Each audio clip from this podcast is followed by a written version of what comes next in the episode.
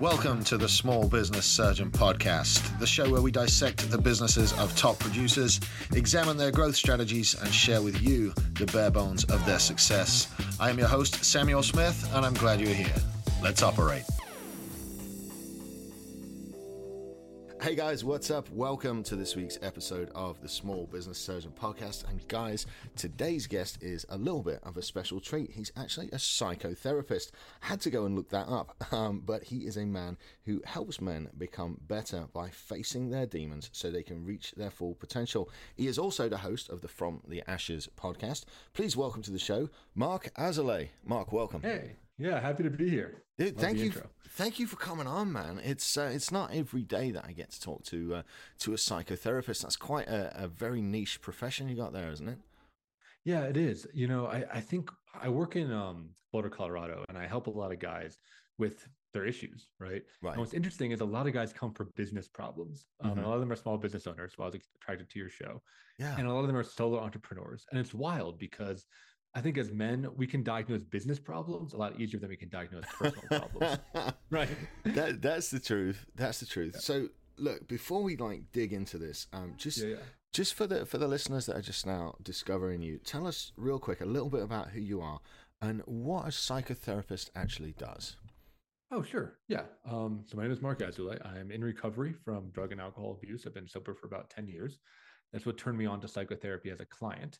Oh, essentially, okay. what psychotherapy is is it's doing deep work, emotional work around yourself, right? So um, part of it is learning kind of emotional intelligence, coping st- strategies, um, learning how to regulate your own emotions, learning how mm-hmm. to communicate clearly, you know, working on relationship problems, things like that. And then another part is going back, understanding your past, understanding, you know, how you became who you were. Right. Whether that be through your childhood conditioning, through cultural messaging, um, through traumas that some people have, right? So the idea is that you're combining both that present moment you know how to live better right and past okay who am i? How do i become who i want to be and who i want to be moving forward. Right right. So was this a career path that you had picked from the start or was this something that you really discovered uh, in taking your own journey and curing your own alcoholism and your own drug use it was the second for sure. So um, I actually I went to college and I studied uh, computer science. I you know thought I was going to be a programmer. Mm-hmm. As a kid, I really liked you know video games and and uh, media, special effects, things like that. I was that, like, yes, this is what I'm going to do. That's what my kid wants to do, man. He's he's big into to, to the media and the video games and creating videos and stuff. I think it's great. Yeah, there's a lot of cool stuff out there now, um, and it's so accessible, which is mm-hmm. awesome. Um, but for me, I ended up, you know, that coupled with, you know, my childhood, which had some difficulties, coupled with I got dumped by my first girlfriend ever my freshman year, mm. you know, and then I was doing a profession where, you know, the schooling was a lot of time alone in front of a computer, right? Yeah. A lot of time coding yeah. in like a basement, um, not having a lot of social connection. And I really just spiraled down.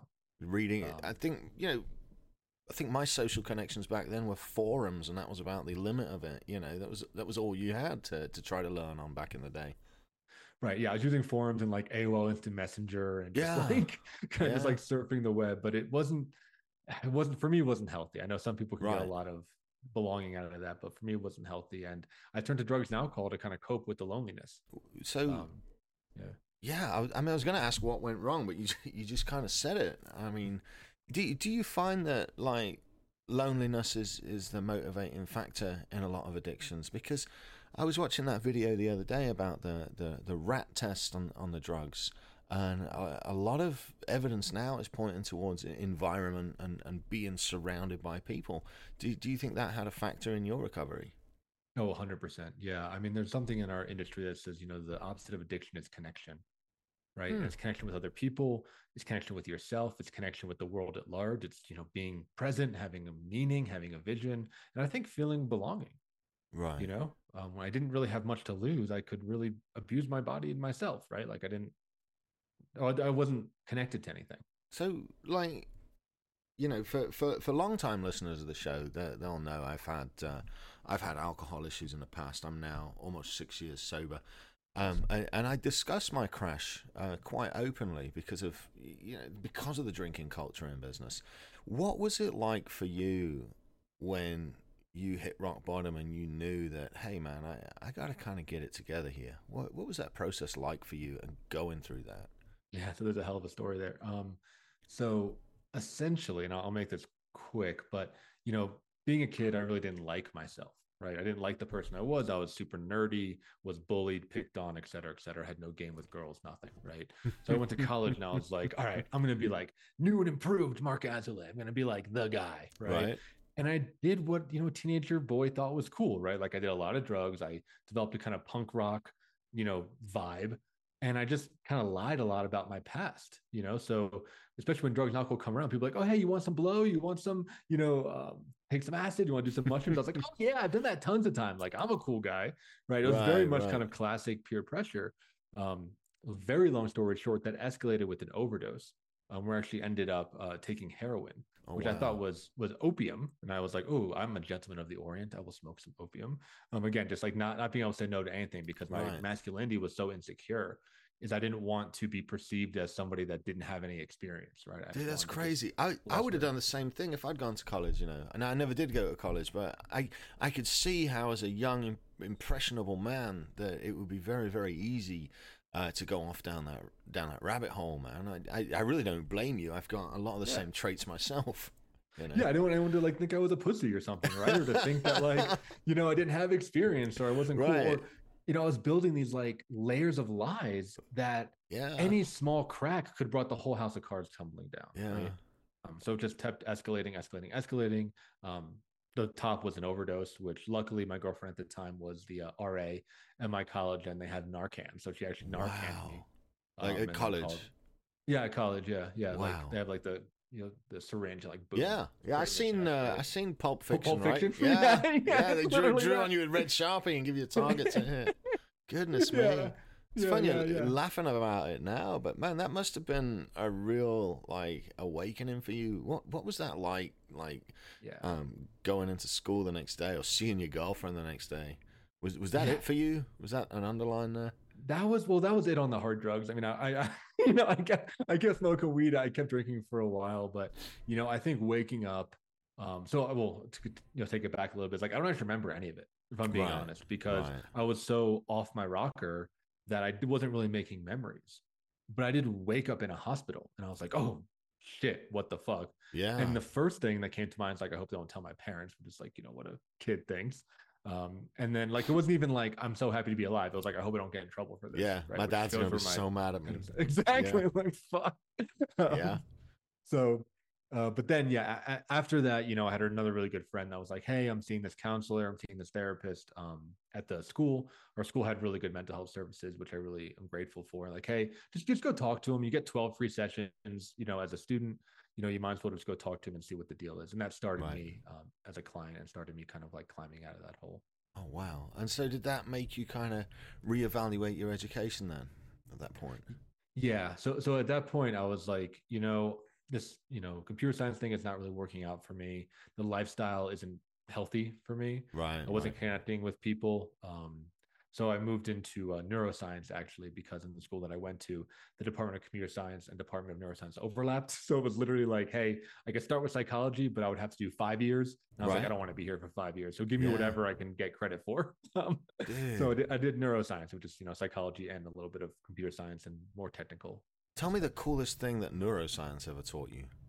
Oh God, so much. I, I mean, I I got really attracted. This is a whole another wrinkle of my story. Um, to like Buddhism and meditation. That was a big part of my recovery. Okay. And I was always blown away about how neuroscience confirmed a lot of what the ancient Buddhists were saying.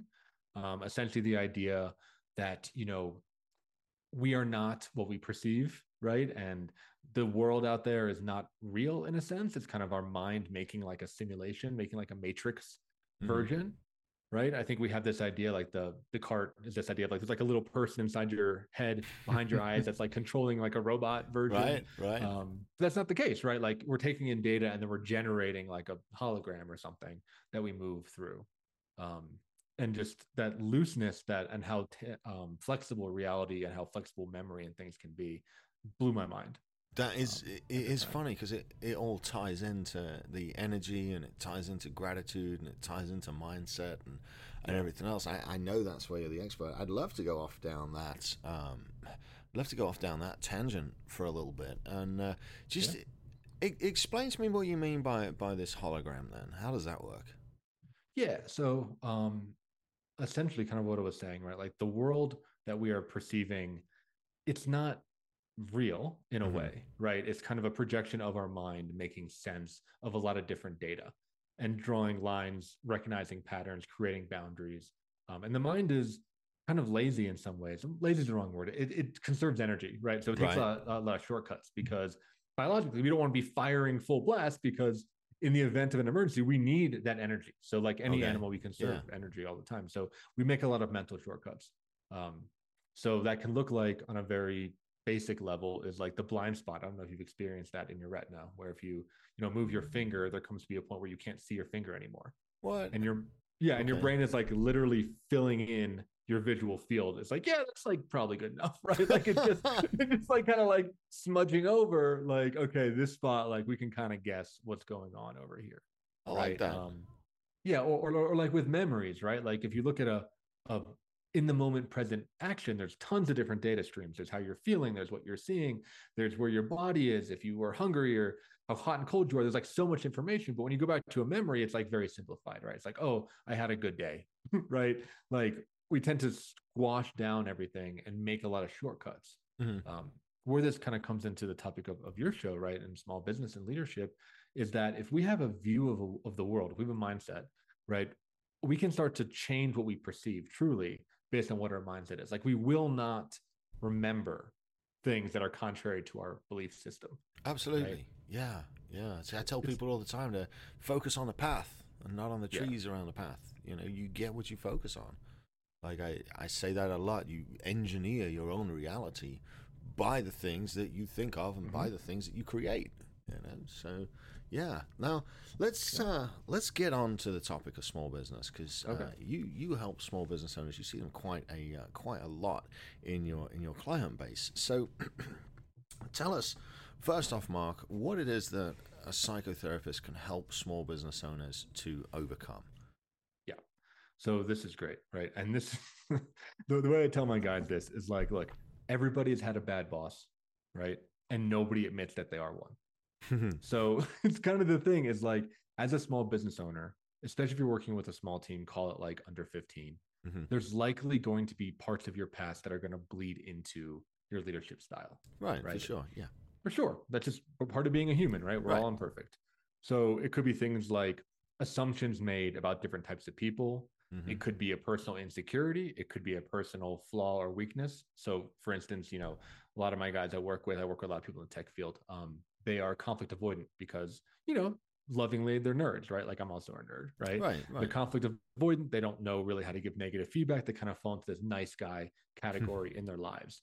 So as a leader and a small business owner they're doing the same thing right? They struggle giving negative feedback to their employees. They struggle they struggle with firing people. Right. they struggle with if they have a nasty client like letting that client go or telling giving that client a referral. And it's all personal, right? Because especially a small business, if you don't have the giant infrastructure of like a corporation, it can be a lot more personal. Oh yeah, and I, think it's the same for all small business owners. You know, I yeah. don't think there's any uh, any secrets there in that it's uh, it's hard work for for us all. You know. Yeah, absolutely, right. And and so a psychotherapist can help you to kind of iron out that personal piece, mm-hmm. right, and understand where those triggers might be, right? Um, you know, for instance, if you were a, someone who was bullied a lot as a kid growing up, if some of a if you perceive that in a meeting that your employees are ganging up on you, maybe they're all giving you feedback about some new product you launched that you know is not that great. You can get defensive, you might get angry, you might yell, and you might cause a whole commotion. Right, right. right. Um, that would be good time to see a psychotherapist, right? There's a great, another great little quippy saying in our field, which is if it's hysterical, it's historical. And what that means is like if you're having like a big hysterical reaction to something that like probably isn't that big a deal, right? Mm-hmm. It's hitting on some past trauma or some past hurt. And if those keep happening, this is a good time to seek out psychotherapy because you, you need to do some of that personal work and understand like, okay, why am I getting so triggered every time, you know, X, Y, and Z happens? So what do you find the, the most common ground for, for a good starting point for, for a small business owner would be because like I'm I'm sure there's guys listening to the show that would, would maybe like to you know experiment a little bit with this and, and try and benefit from it some.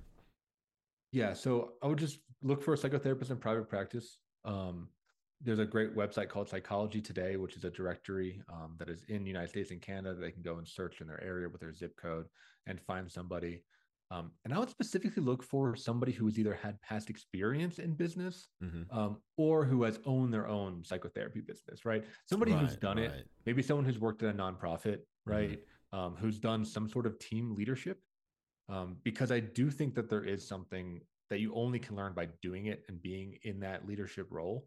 Um, you know, it's one thing to have good theory and to like read a lot of books. I think to actually start a business, right? yeah, no doubt. no you doubt. know, um, most private practice people have very least started their private practice, right? They've started a solo, they're solo entrepreneurs. Mm-hmm. Um, you know, people like me, like I've run multiple nonprofits. I have employees. I'm, I have a bigger organization, so I have more experience with that. But right, I think right. finding someone that's similar would be a good place to start, and just talk about, hey, I notice I have this like kind of hysterical reaction when so and so comes up. Like, could you help me with that?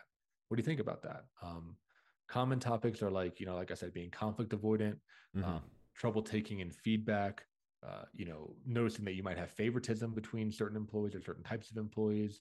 You know, um, any times where you might have fear of public speaking is a really common one. Right, um, right. Anxiety, procrastination, perfectionism, things like this. All these things are really good. Would be great to reach out to a psychotherapist around. No, no kidding. I've been meaning to reach out to somebody about my procrastination. I can just never seem to uh, to find the time. Um, sorry, I had to. Uh, so no, it's good. What do you think, man? Like, because a lot of guys are, especially small business owners, a lot of them are, are, are blue collar backgrounds, and they they kind of carry a chip on their shoulder about, look, I don't want to get involved in this mindset thing. It's it's a bit, little bit hippie. I don't I don't want to mess with it. And you know, I've found it immensely rewarding to get into uh, into the mindset and to get into the psychology of, of, of, why I do what I do. So I wanted to ask you, you know, what are some of the biggest misconceptions about your industry that you find that clients have, and how do you help to dispel those misconceptions? Yeah, that's a great question. I mean, I think, yeah, I can go off on this for a while. I think the big one, right, is, that, is that yeah, um, that psychotherapy is for crazy people or drug addicts. Right, right that's probably like the first one. But we're taught that, like Mm-hmm. If you have to go to a psychotherapist, there must be something wrong with your head. You know, that's like that. deeply wrong with you. Like you're mm-hmm. a psychopath or something. Right, right, right. Yeah, that's. I mean, that, that's kind of. That's where it's at in popular culture. Mm-hmm. You know, so how do you overcome that and, and kind of dispel those myths?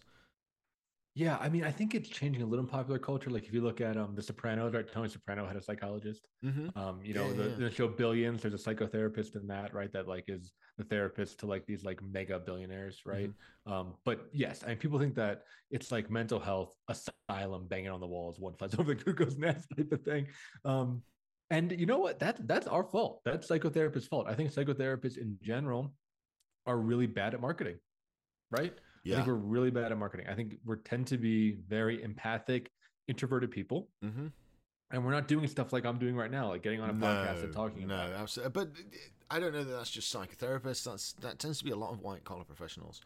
I mean, I do help. I do help them fix their marketing. Now, I know you you have a setup where you teach other uh, professionals as well, but I I think that's that's definitely a a, a solo or small practice uh, white collar problem uh, more than anything is is how they're marketing their business and how they're they're approaching right. their audiences. Right. They, they don't do it, and I, and I think they work they work so hard that it's hard to get out there and think that marketing is important. But then those narratives don't they don't kind of update, right? Right. Right. And you look at you know kind of like the cousin field of psychotherapy, which is coaching, mm-hmm. right? And coaches are phenomenal marketers. They're they're doing everything, right? Like they're out there. I mean, we try podcasts. Yeah, yeah right. This, Which this is great. Yeah, it's the point, right? Like it, you're helping people, right? Mm-hmm. And like coaches are phenomenal marketers, and I think psychotherapists have a lot to learn from coaches. But you kind of blend the two, don't you? So... I do, yeah, because I'm interested in being successful. you know? So, what are some of the things that you do um, to in in your marketing to not only you know get new clients but also keep the old ones and, and retain them? What are some things you do as a small business owner? Yeah, so a couple things, right? So I mean, you mentioned my website a little bit. Is like I market specifically to men because that's mm-hmm. really what I know and, and work with. Right, right, um, for sure. My website doesn't look like, for those of you, marcazoulay.com or soon to be menstherapy.online will be the website. Um, but it doesn't look like a psychotherapist website. It has like a pictures of demons on it. It has like psychedelic art on it. It has like Dungeons and Dragons heavy metal vibes to it. Um, it's very different from a typical therapist website, which is like you know calm trees and a nice lake and a you know clouds over mountains, right? All right, um, so. I just pulled up your website and uh, it's on it's on the screen right now. Wait, what is the deal with the the pig emerging from a neck that looks like the inside of a pomegranate? What what's going on with that picture? yeah, so so when I have that picture, right, like it's a guy staring in a mirror, and his reflection is just like some crazy, disgusting shit, right? Yeah. And the idea is that some of my clients really feel like that, right? Is they look themselves in the mirror, and there's so much like darkness and corruption and like weirdness that comes out of them that they feel like they have to button up every day when they go to work. Right? Dude, I just look and I wonder where the gray hair's coming from, but I don't see any of that other stuff. Wow, that's crazy. tell tell me about that. Like like there's entrepreneurs with that going on in their head, man. How, how do you help with that? Yeah, absolutely. I mean, okay, uh, here's a common thing I see from entrepreneurs. I'm actually curious what, what, you think about this, or if you see this in, in your work, right? Mm-hmm. Um, entrepreneurs, again, I work a lot in tech, and that's, this is where my experiences is that right. a lot of them are lonely. Talk mm-hmm. about loneliness, lonely childhood. Yeah. And they create a business in order to make friends. Right. They oh. create a business in order to feel that belonging in themselves and maybe to feel important.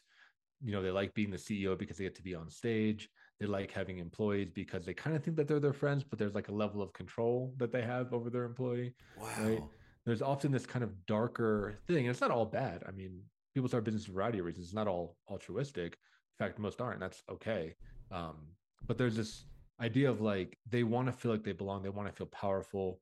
They want to feel like they are on the top of the world. But then when they, when they look themselves in the mirror, sometimes they feel very weak, you know, or they feel like they're an imposter, or wow. they feel like they don't belong, or they shouldn't be on stage, or they shouldn't have just raised three million dollars.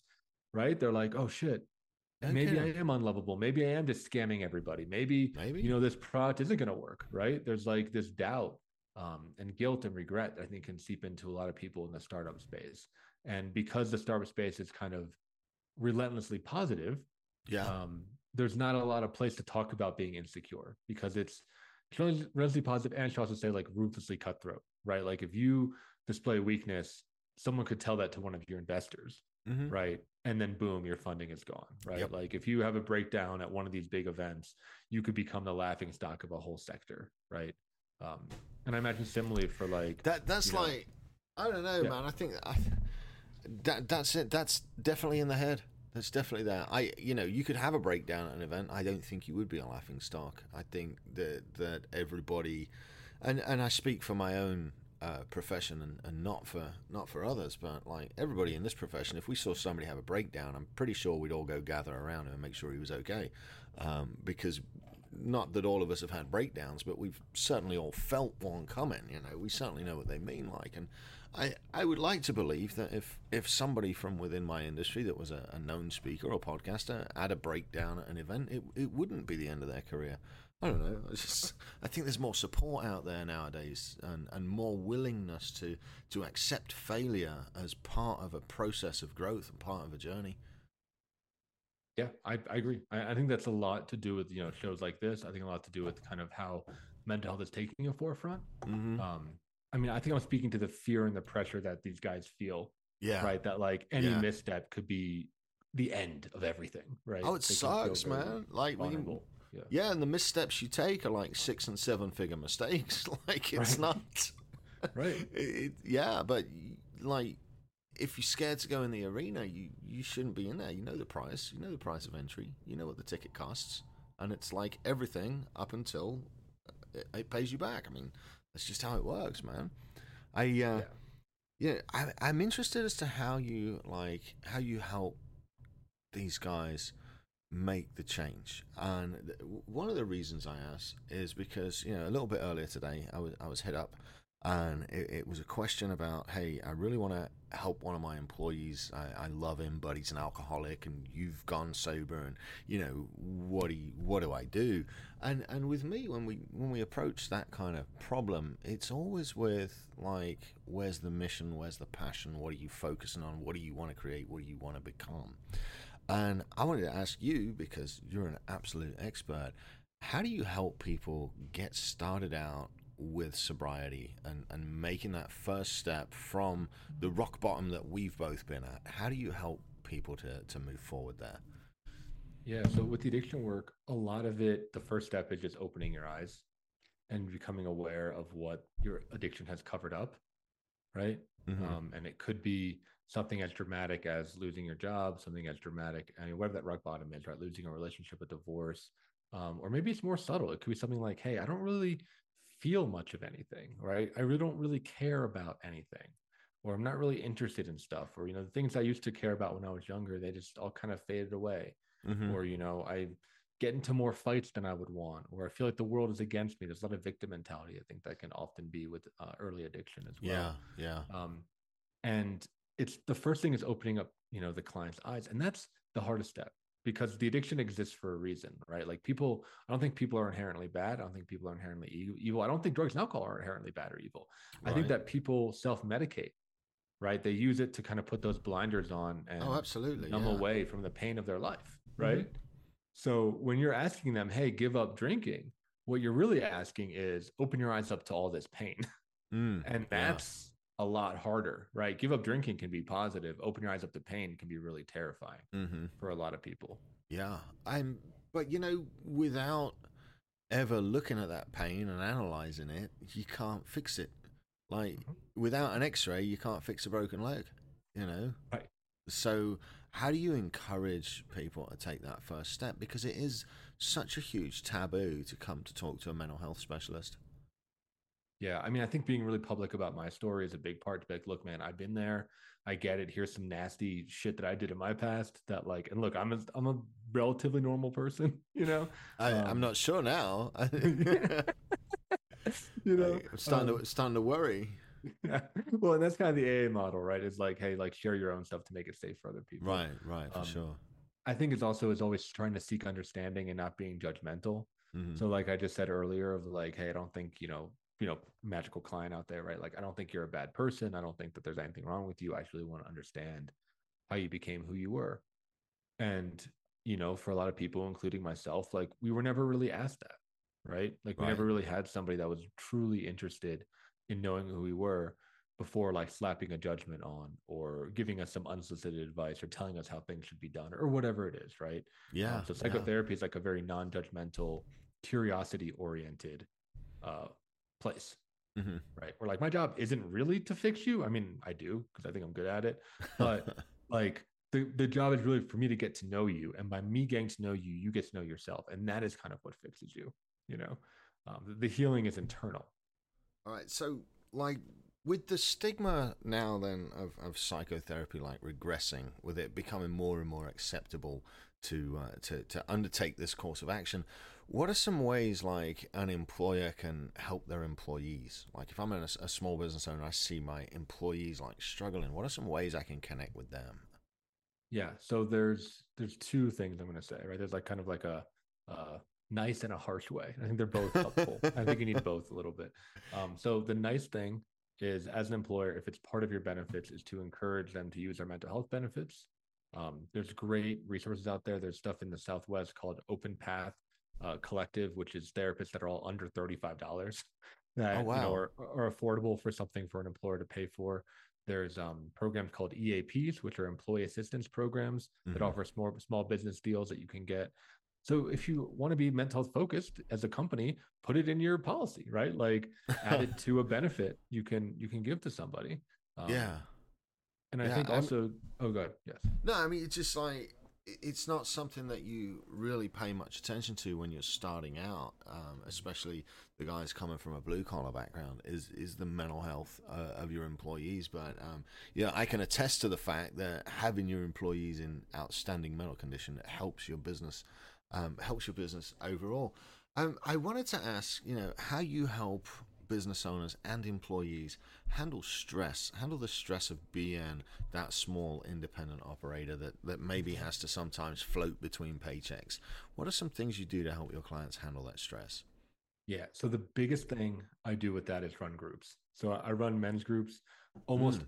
all the men in my groups are business owners of some capacity, and I think they're almost all leaders. Right. Um, so all that to say is that my, what I'm doing is I'm facilitating the groups, mm-hmm. but what they're doing is they're helping each other because, like we were saying earlier in this show, right? Like being a business owner, being a leader, you can't quite get it unless you've done it, right? Yeah. yeah. You know, and for some of the blue collar guys out there, I work with blue collar workers too, and they really like military metaphors. So do I, right? It's it's almost like going to war, right? right? It, yeah. I mean, going to absolutely. war is, is you know more serious right? But there is this idea of it's, like it's the name that's the name of my my my buddy's small business uh, coaching group like go to war that that's the name of his group you know? Yeah. So i i get it. Yeah there is like a veteran quality right? Like mm-hmm. and if you don't get it you don't get it. And you were talking a little bit about being on in the arena yeah. right? And i use that metaphor with my guys all the time right? Like it's like it's always honorable to be in the arena versus being in the sta- in the stands right? Yeah. And i think someone who's been in the arena can recognize someone else and be like you know what I get you, right? Because you're you're out there fighting the good fight. You're not just like critiquing from the sidelines. Oh yeah. Right. You're actually doing the real work. Yeah. Um, and I think talking with other people, other leaders that do that and are willing to be vulnerable about the stress, right? About the pressure, about their failures, right? Like fell forward, all that stuff that's you know being popularized in startup culture. That is critical because it helps you feel less alone and you might get some good advice. Dude, right? it seems it seems like it's easier to succeed these days. Um, yeah. Because the news of how to do it is easier to spread. Um, mm-hmm. Back when I was coming up, you had to learn all this shit at the library or sending off of sending off of pamphlets out the back of newspapers and stuff to like, you know, you didn't know if you were going to learn something or get scammed or whatever. What what I love right now is is how like because like I, I feel as i'm probably just a couple of years older than you and then there's guys under you and it's like the entire culture has shifted towards holy shit we figured this out and we can help other people figure it out. And and you know when you look at the employment data and you say you know there's all these jobs that, that nobody will go and work at you've got to really give it up for the small business owners that are the ones that are adapting to this new world and going and making money on the internet, man. Are, are you mm-hmm. seeing a mm-hmm. shift mm-hmm. like that? Yeah, I love it. I mean, I am a big YouTube fan. I love how accessible content can be. Mm-hmm. You know, I've gotten into my own podcast, I've done some of my own video production. I love how, like, you can go and learn that stuff online, right? And I think one of the major, well, there's a couple things, right? But the um, that I'm thinking about, I think one of the major things that makes a successful small business owner is the willingness to learn. That's oh, absolutely, big, yeah, right. That's big. It's like you got to be willing to like kind of do a little bit of everything, and then mm-hmm. also like get punched in the teeth, and then get back in there and be like, okay, I don't know what this is. Let yeah. me learn about it, mm-hmm. um, and kind of put your ego on the side and be like, oh well, I don't know about this, but I, but I can, right? Right, right, right and a quick Google or YouTube search like will get you there, right? Or, or platforms like Udemy or Teachable or oh, all these I, online universities are I so powerful now. All the time, I yeah. use that all the time. Man, I, I love it there, and uh, I get to you can get in depth, detailed courses on the things that you're trying to learn, and then you go yeah. learn them and, and, and implement them and, and shit just works man and i just love yeah. that we've got we've got access to this level of information that we can do stuff and, and, and, build stuff like that and i love how the the marketplace is changing to to really support small business owners uh, over uh, people having corporate jobs which is not mm-hmm. necessarily a bad thing you know um, what do you see what do you see the future of small business evolving towards as we go through the next, you know, five to ten years, especially with the uh, the advent of all the new AI that's coming out? What do you see the future for small business owners being? Yeah, yeah. So there's a really great book um, by Kevin Kelly called The Inevitable, mm-hmm. which is about like future. He's a futurist and he talks about these like incredible things. And he has this idea, which I I see happening, um, which is the idea of the middle class or the the middle class of business disappearing. What I mean by that actually is like big box stores, right? Mm. So like what wins down the line is either massive conglomerations like your Amazons, mm-hmm. right? Just like do everything, yep. right? And do it cheaply and do it well, right? Um, and where small business fits in is the niche concierge luxury service, mm-hmm. right? And there's something that I think we talked about technology, right? With YouTube, how powerful that can be, right? Like, so I'm I'm a big nerd. I'm into a right. bunch of niche hobbies. I paint models. I like, you know, make miniatures. I do all kinds of stuff. Right? I saw your I saw your cat checking out your model making materials behind you there. It was, uh, yeah. yeah, yeah. I got the monster right behind me. Got the yeah. cat working around, right? Yeah, yeah. So like, okay, so I do this hobby called Warhammer, right?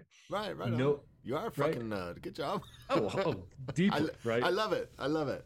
Yeah, but for me, that that's a niche hobby. Yeah. It's not going to be on the main cable networks, but I can find Warhammer content creators on YouTube mm-hmm. that are making bank, that are sponsored, that are able that are selling products. Some of them are making their own paints, some of them are making their own brushes, some of them are making their own models. Right. And these are people that have really tapped into a niche market mm-hmm. and are servicing it at a very high level. Yeah. Right. Yeah. They're providing the type of really specific content that me as a gamer nerd wants to see. Right. Right.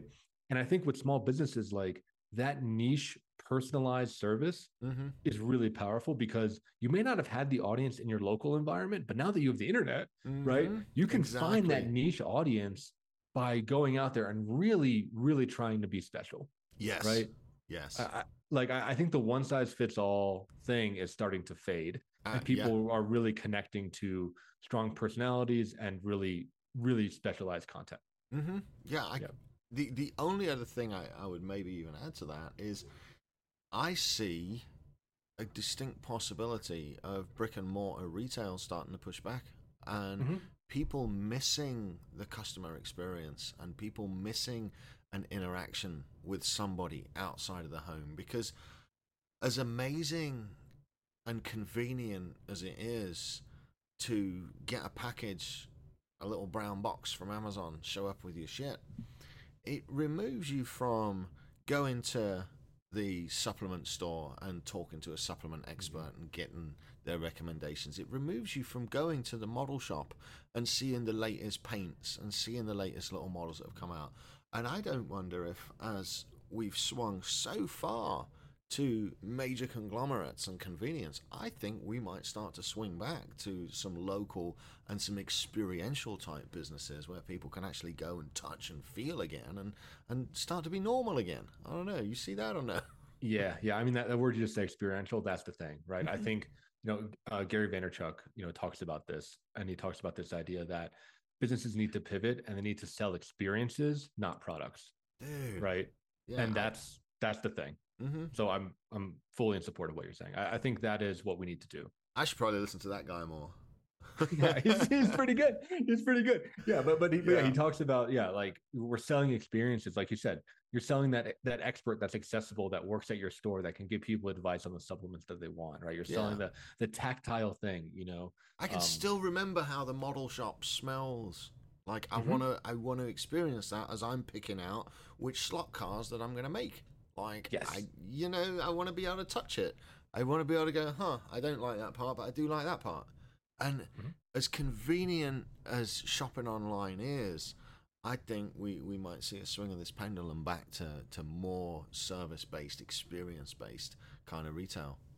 Yeah, and I think I would add to that community-based retail. Mm-hmm. Is I think especially when you look at hobby shops, whether it be a model shop or a bookstore or a knitting shop or right, right. pottery, right? Things where it's like, okay, and this is and this is a stretch for a small business owner, right? Of like, okay, you're not just selling supplies for your thing, you're hosting events, right? Yep. You're having like a book club mm-hmm. at your house, at your house, at your place of business, right? Yeah. You're having like a, a you know gaming tournament or you are having you know a, a fly te- a fly fishing testing mm-hmm. night demo night right yep. you're instructing people on wilderness first aid and it's all the kind of like colorado stuff yeah but you're right? becoming so like, you're becoming the authority in your space yeah. not just yeah. a small business owner you're becoming a solution provider for people that are interested in what it is that you that you supply mm-hmm. So yeah, I mean that's why um, we do. I've I've got a group with about nineteen hundred small business owners in, and we do two monthly events, and they come to the events, and it's great, you know. Um, and so like by building that community of nineteen hundred people, now the small business surgeon is a recognized, you know, authority consulting brand within that community. That was the whole point. You know? Yep. And that's the that's really the byproduct of setting up a group to serve business owners and help them to avoid the shit that I'd gone through. And that's exactly what you've done with the psychotherapy. It's to serve people and to stop them going through what, what you went through. Mm-hmm. Absolutely. Yeah. And, and the community is like that extra glue, right? Because, mm-hmm.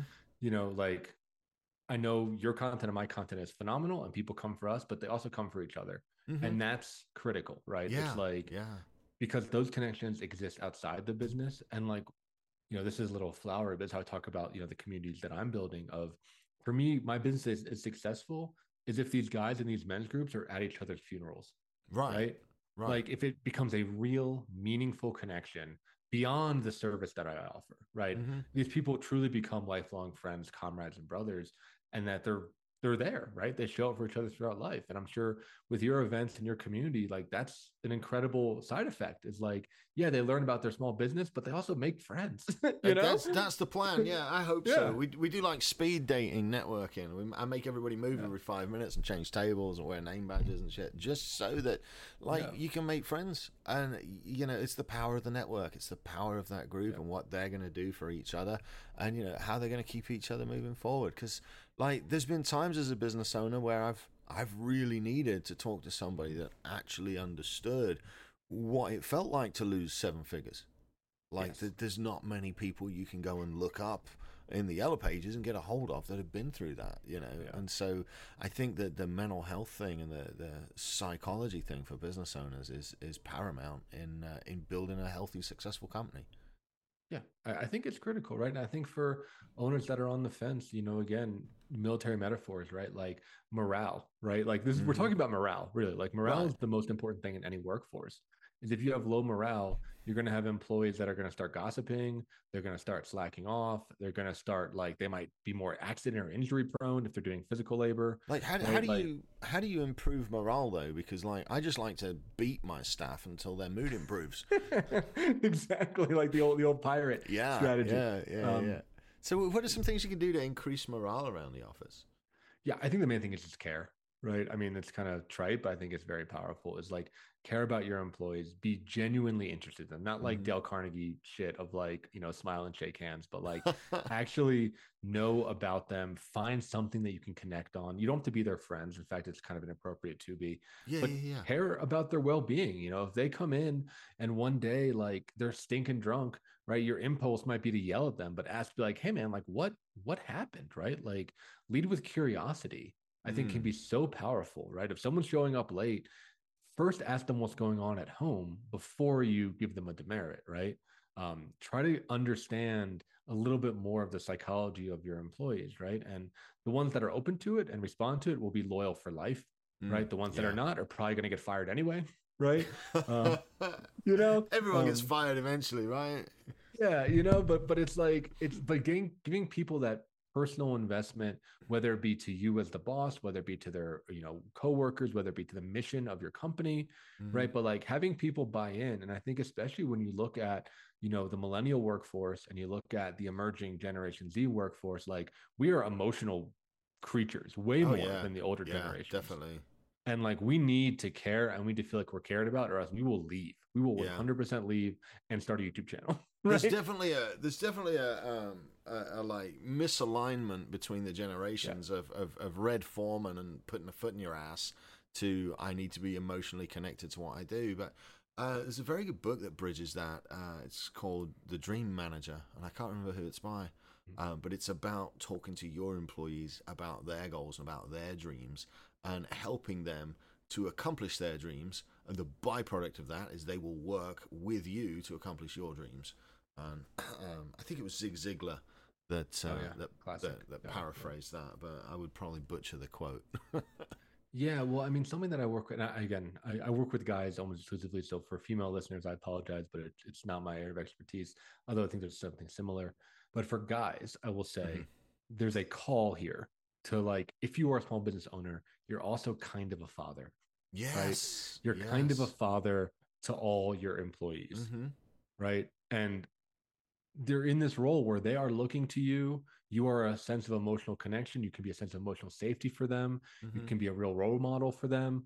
Like it's more than just okay, do your job. I, I right, think especially right. with the younger workplace, it's it's more about like you have the ability, should you want to take it, to be a really powerful force in your employee's life. Mm-hmm. Right. Yeah, like absolutely. they may always remember you as a great boss or as somebody who believed in them, who invested in them, even if that means you helping them get a different job. Right. right? I mean, like, that, that, that tends to be what happens though, um, because most most of the employees that, that that I that I mentor that come and they stay and they they learn and they grow, their dream job isn't working for me because mm-hmm. I'm looking for people like me to mentor. So most people's dream jobs is running their own thing And so I'll keep staff at longest, you know, three years or so. And by the time they've been with me that long, they see what's going on. I, I love to push them out the nest. I hate to lose them, but you know, when when one of your employees gets offered his dream job, what are you supposed to do? You've got to encourage that. You've got to yeah. encourage their growth and further their mission.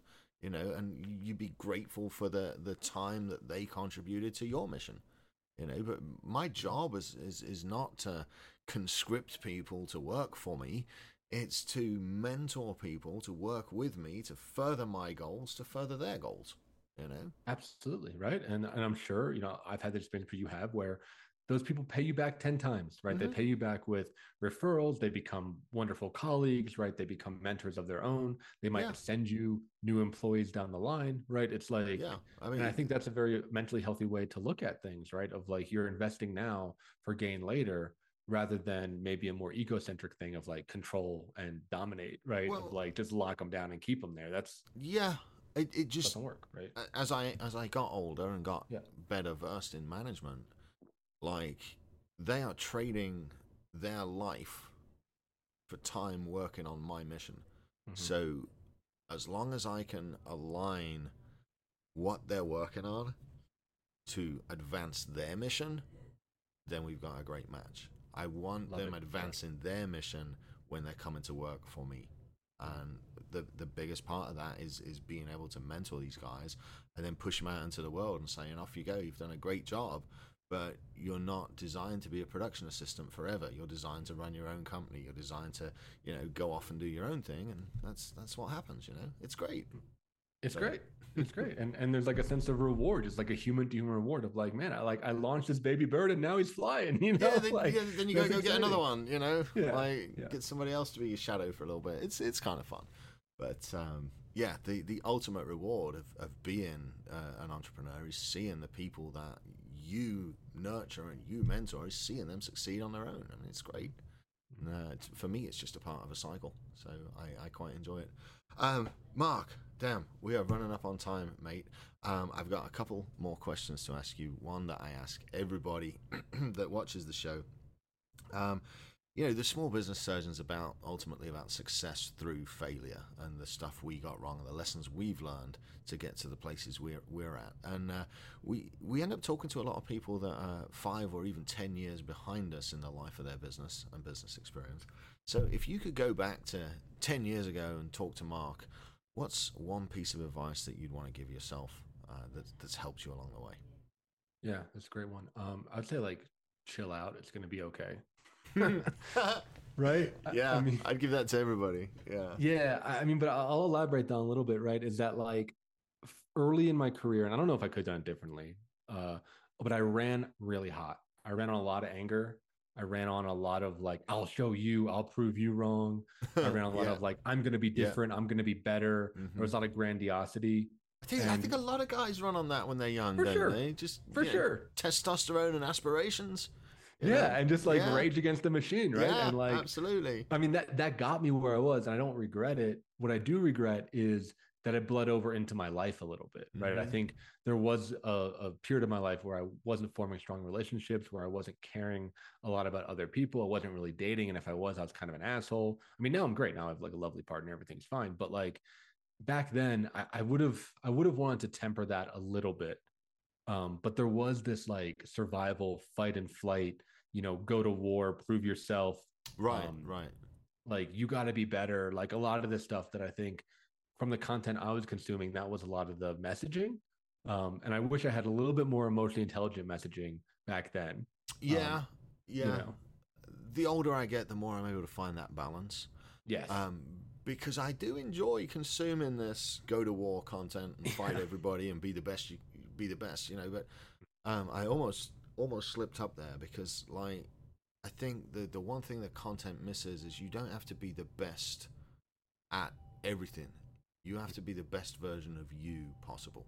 And I think that's where sometimes it gets off track. But um, like you can focus on being the best version of you possible, then you don't have to be the best at everything. Just be the best version of you. Yeah.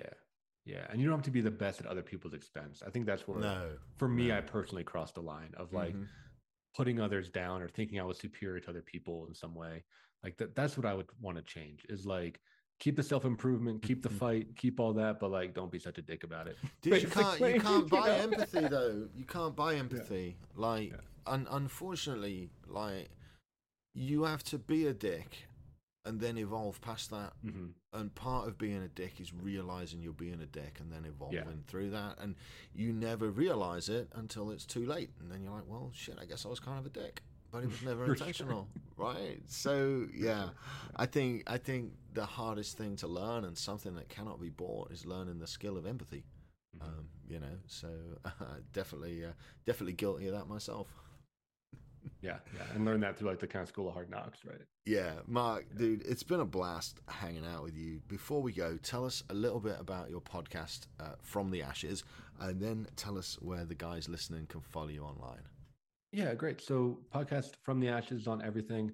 Um, it's stories of recovery, essentially people that have gone through something hard and kind of the meaning and, and recovery they've made from that, whether it be oh, drug addiction, trauma, abuse, business failure, um, divorce, whatever it is. Right? Dude, I've done like all of those. Stronger. Yeah, we'll, we'll love to get you on. Um, and, and I will be uh, rebranding it in. Sorry. Uh, that's good. It's good. Um, I, I, will be rebranding it in June to uh, the Men's Therapy Podcast to really focus in on this this men's angle. Um, where to find me is marcazoulay.com, which is M A R C A Z O U L A Y.com. Soon to be men's therapy.online, which is a lot easier to spell and pitch. Um, That's true. I'll yeah. be rebranding to Men's Therapy Online as I bring on some more employees and expand my team out. Um, our goal is to be kind of the one-stop shop for men's groups. Um, I also offer in-person retreats, uh, backpacking retreats in the Colorado wilderness, as well as something called psychodrama, which is really intensive psychotherapeutic work. Oh, that that sounds like a lot of fun. Well, look, man, yeah, um, there's there's about six weeks until this show airs, so you've got time to build that website right now. Okay, yeah, yeah. By the time by the time this airs, that men's therapy dot online will be there. All right, we're gonna hold his feet to the flame on that. Yeah, Marc, buddy, it's been a great hour hanging out, man. Thank you so much for coming and giving time to the audience today. Uh, it's been a real pleasure to interview you. Thank you. Thank you so much. I appreciate it. It was really fun. Guys, that was Marc Azoulay. Please do me a favor. Go visit his website. You can see it in the show notes. Uh, hopefully, he's got it put out by the time this airs. A wonderful uh, psychotherapist that helps men to become better by facing their demons. Uh, Thanks to Marc for coming on. Guys, if you've enjoyed the show, please do me a favor, share it out there. You can tag us anywhere at Small Business Surgeon. And uh, remember, the more you share it, the more people get to hear about it, and uh, the more we get to grow the show. All right, that's it from me. Uh, you'll be good, stay safe, and tune in this Friday for Friday Fire.